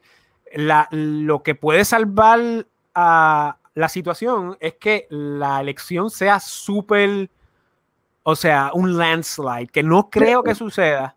Hopefully, pero esa es la única manera que, que pueden callarlo, o sea, de que se den... Márgenes, márgenes que, que no tienen que ganar por un landslide, sino que por un margen de 100, más de 200 mil votos en Pensilvania o algo, y, ya eso está imposible. Sí, en los swing states, exacto. Lo que me da esperanza también es que Trump ha dicho varias veces, ha sido firme en decir que, que, que atacaría si hay problemas. O sea, que, cabrón, porque es que esto es lo que hacen estos grupos. Tratan de aprovecharse de gobernantes cagados que a la que vean, como Ricky, que a la que vean Ricky. se y me da esperanza que he visto que Trump ha, sido firme en cabrón. Obviamente, yo soy el presidente y si ahí lo que era, vamos a atacar lo que era, porque sí. Y a la misma vez, él se ha aguantado mucho porque estaba para la reelección. Pero una vez que él sea reelecto, yo espero que este cuatrenio sea más hardcore. Sí, sí. Y yo espero que, que, meta mano en todo lo que ha prometido que no ha hecho. Ya, hay rumores de que le dijo a toda la Casa Blanca básicamente que se preparen para entregar el resignation, para empezar de cero. Eso sería huge, porque ese ha sido el problema. El staff de él fue una mierda. Sí, lo que, lo que dijo Ann, este, ay Dios mío, la rubia, este, la comentarista, la, del libro de All America. Ann Coulter. Ann Coulter, que, que el tipo no cogió a la gente que tenía que coger desde el principio. Y nada, Ann Coulter tiene sus teorías de que pues se deja manipular, tú sabes, los, o sea, el tipo metió a sus hijos en Casa Blanca que that's, that's not necessarily good, pero... Empezó bien mal, y pero el progreso ha sido impresionante porque eh, no es como si él ha ido progresando, o sea, ya, ahora mismo, este último año de él ha sido, él ha hecho un montón de la, la inmigración, que nadie lo dice, pero él ha reducido la inmigración. Creo que como un 11%, una cosa así, sí, sí. No, más, más, sí, exacto, o sea, y lo del COVID aprovecharon y básicamente they shut it down, como ustedes dicen, they shut it down bien cabrón. Este, sí. Lo que pasa es que, pues, las medidas que él quiere hacer, pues, quizás eh, son difíciles en Washington porque tiene que recortar. El, tipo es un outsider en el, en el aparato republicano, que eso la, gente no quiere, no quiere admitirlo. O sea, que el tipo no puede manejar bien las influencias en el Senado como él le dé la gana porque no. Mitch McConnell odia a fucking Trump. Obviamente no lo van a proyectar así, pero cabrón, ellos no se llevan. Mitch McConnell hizo campaña, eh, todos le hicieron campaña en contra de Trump, todos. Y algunos ya, ya están con él, por lo menos en los medios, pero el tipo es un outsider. Veremos a ver. Mano, y a mí lo que me gusta de Trump es todo, todo esta, este fenómeno de, de, la providencia, del destino. O sea, un tipo que la gente se le burlaba en la cara. Y el tipo ganó todo. Y, y, tiene que ver con la cuestión de migración más que nada, pero porque pues había un billete de 100 que nadie quería coger del piso. Este, y él lo cogió y ganó la elección por eso, porque la gente está preocupada del cambio demográfico en Estados Unidos, punto. esa es la razón principal por la cual ganó. O sea, Estados Unidos dentro de 50 años la, la población blanca va a ser una minoría y, y, nosotros los hispanos vamos a tener más, más poder allá. O sea, y, y, esa es la realidad. Y el tipo pues tiene que meter mano, tiene que meter mano en, en, en relación a, a cómo se va a dar ese cambio, qué uno va a hacer para mantener las instituciones como están. Y, esa es la realidad de la, de la situación. Y eso es algo que me gusta de él, este, que muchas veces lo tripea y en verdad es, cómico, que él ve mucho, mucha televisión, obviamente. Pero, cabrón, él responde, es bien estúpido, cabrón, porque ya suponen, yo lo vi, eh, esto pasó algo hace como un mes, que él cambió una ley entera, cabrón, estaban básicamente, tenían un programa de que con un contrato con un tipo que estaba dando training antirracista, que es una loquera, cabrón, estaba entrando a básicamente todo el gobierno, incluyendo eh, el ejército. Ah, sí, recuerdo, recuerdo, recuerdo. Sí, cabrón, que en, en, White People son el diablo, básicamente. todas las diferentes versiones de eso. Este, cabrón, él, eh, eh, él hizo una orden ejecutiva que, y han cancelado contratos millonarios, en o sea, ha sido grande. Y eso es literalmente un tema que probablemente un presidente republicano normal, eh, más sofisticado, jamás en la vida hubiese atendido. Por miedo. Porque eso es una de esas cosas que es como que el status quo, cabrón, tú en serio vas a arrancar todos estos como que eso es algo que se ignora, pero que es horrible, pero nadie hace nada, pero y él lo hizo. Y eso es porque estaba viendo Tucker Carlson esa noche, literalmente. Y, y cabrón, Tucker Carlson se ha dado cuenta de eso y por eso hace esa mierda. Se ha dado cuenta que Trump ve el show, cabrón y, hace shows y hace como que cabrón, algo. Es, cómico, es cómico la dinámica. Tucker Carlson está creando contenido muy bueno. Este, y sí. Pero, mano, o sea, en resumidas cuentas, Trump gana, pero los demócratas van a hacer todo lo posible para robársela. Y van a hacer todo lo posible para hacerle la vida imposible a Trump.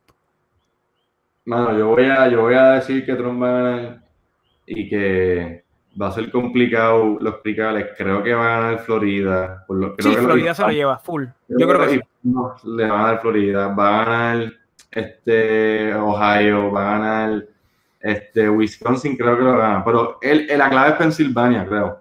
La clave es Pensilvania. Ese es el estado, cabrón. Porque también indica mucho lo que van a hacer los otros. Creo que ahí está la elección realmente. Ok. Yo, creo que, le van a hacer, van a hacer todo lo posible para que él no ratifique. O sea, aunque se la lleve. Y la única manera que eso no va a suceder es que hay un landslide, que no creo que suceda. Porque nuevamente lo, el, virus jodió todo. El virus jodió todo. O sea, el virus, el virus jodió todo y eso, ese es el factor que jodió todo esto. Yo, yo, tengo fe de que la, siempre tengo como que ese, yo soy bastante optimista, pero con esto, a mí me caga, siento que vamos, en el, cuando, cuando dé el día de las elecciones, creo que, cabrón, la venta se va a ir en, en, en Hyper Ultra Drive, cabrón. Creo, creo que, creo que me caga cómo, cuán duro ellos van a darle suprimir como que los Ellos ya tienen un guion, loco, ellos ya tienen un game plan. Ellos, ellos ya saben lo que van a hacer. van a hacer todo lo posible para downplay la elección. Y van a hacer todo lo posible para decir de que él no ganó. Y se van a tirar el, se van a tirar el, el, el semi-coup por los medios. Es que eso es lo que es, es un, eso es lo que es. Eso es lo que es. Eso es lo que es. Y, entonces el tipo ya movió su ficha, ya puso gente en el Tribunal Supremo. Este, ya, y está haciendo un montón de campaña. Creo que va a ser como. Tienen 17 rallies de aquí al lunes, cabrón. Es que eso es lo que tiene que hacer. Eso es lo que tiene que hacer y, y tiene que moverse. Tengo fe, tengo fe de que los White Boys van a salir a votar y, y, y van a dar el Red Wave de verdad. Creo los Proud Boys, los Proud Boys. No, los White Boys, en general, la gente, los, los, ah, okay. los, de campo, cabrón, que eso, esa es su base, cabrón, esa gente que normalmente ni vota. Creo, creo que esa gente va a estar bien ready y creo que Trump va a poder ganar sin problemas mayores, pero vamos a ver. Pero yo, yo creo que va a haber un chanchullo no, no creo que va a haber guerra, no creo que, no creo nada de eso. Esas son exageraciones. Pero van a haber chanchullo. Van a haber chanchullo y se va a alargar. O sea, nosotros no vamos a saber quién ganó la elección el 4 de noviembre. A lo mejor sabemos que Trump ya ganó, pero la prensa no va a dejar que tú lo digas y que eso sea legítimo. Y si gana, y si gana, tú vas a ver que en los próximos cuatro años van a decir que él no es el presidente legítimo. Se van, a, tirar, se van a tirar un George Bush. Claro, literalmente este, no no a ni un momento positivo. ¿Tú te das cuenta de eso? Eh, nada, nada. Está, eso está cabrón. nunca lo pintan bien. Nunca, cabrón. Es, impresionante. Y, y, esto está sentando un precedente para el resto de los presidentes que, que está bien crazy. Que está bien crazy. Pero, ajá. Yo creo que, yo creo que eso, eso, es lo que podemos decir. No sé si quieres decir algo más o, o si. No, yo creo que hemos hablado de mil cosas, creo que estuvo súper bueno. Este, pero mano, estas elecciones va a ser muy loco. Y yo quiero hablar algo de, de astrología. O sea, ahora en el 2020 comienza un periodo nuevo de 200 años, bien loco. Vamos a ver cómo eso se da ahora con, con con las elecciones. o ah, sea, me, acuerdo, la conjunción, la gran conjunción. Sí, sí, sí, sí. Y, es una cuestión que, tuvo su, cambio como del 80 para acá. O sea, que, esta elección va a sentar las pautas para un montón de cosas de aquí en adelante.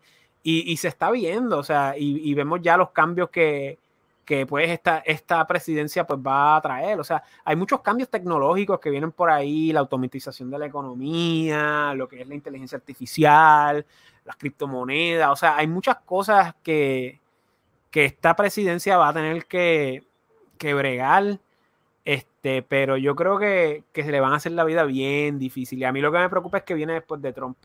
Porque, o sea, una vez que tenemos todo este crical, what's next? O sea, y, el vacío de, y el vacío de poder en los republicanos y también el vacío de poder en los demócratas. Porque entonces, entonces si Joe Biden se va, ¿quién va, ¿quién va a coger? O sea, es un cambio bien loco en términos de, de cómo ya todo está tan marginalizado, cómo se va a expresar de aquí en adelante, sin, sin figuras claras de quién va a heredar tanto el Partido Republicano como el Partido Demócrata en términos de una figura de un líder. Vamos a ver, yo creo que el, el, establishment republicano está loco por que Trump sea ahora después que él se vaya para el carajo. No, pero hay gente que está, los conspiracy theories liberales dicen que él va a tirarse por un tercer término. este, a mí me encanta que él se las monta y ellos literalmente se creen que está en serio. Eh, aunque estaría cabrón, aunque estaría cabrón. que esto estaría bien loco. Va a estar bien. A mí también me sorprendió mucho que ninguno de los hijos corrió para nada este, esta elección. Yo no creo. Eso a mí me sorprendió que ninguno corrió para nada, tú sabes no, hay, no hay ningún tipo de movida para, alguien que herede todo lo que Trump ha hecho y va a hacer. Que eso... Esa es la crítica principal, que si él gana, eh, logra ganar, eh, él básicamente se debería enfocar en crear, ¿sabes? Como, como tienen los izquierdistas siempre, crear, o sea, tratar de, cabrón, mirar todas las instituciones que, que proyectan poder en Estados Unidos, todas las instituciones gubernamentales que, que, están llenas de ideología izquierdista o, que o sea, eso es lo que él tiene que hacer para poder que, que, su, que su movimiento, que es verdaderamente único, no es el Partido Republicano, es más el movimiento Trump, que eso dure. Él tiene que dejar esa fundación ahí porque el Partido Republicano quiere hacer a Trump desaparecer. Tú, tú pensarás, la gente que está viendo esto y piensa que el Partido Republicano es como que pro Trump y están contigo, ellos no están contigo. Ellos no están contigo. Ellos odian a Trump y ellos, cuando Trump se vaya, van a tratar de eliminar que Trump existió. Esa, esa, esa es la movida. Mano, él, él, debería hacer movidas legales para defund universities eh, estatales que promuevan currículos filomarxistas, que son básicamente todas. estaría cabrón que, que, Round 2 Trump sea como que cosas así, movidas así. Sería genial.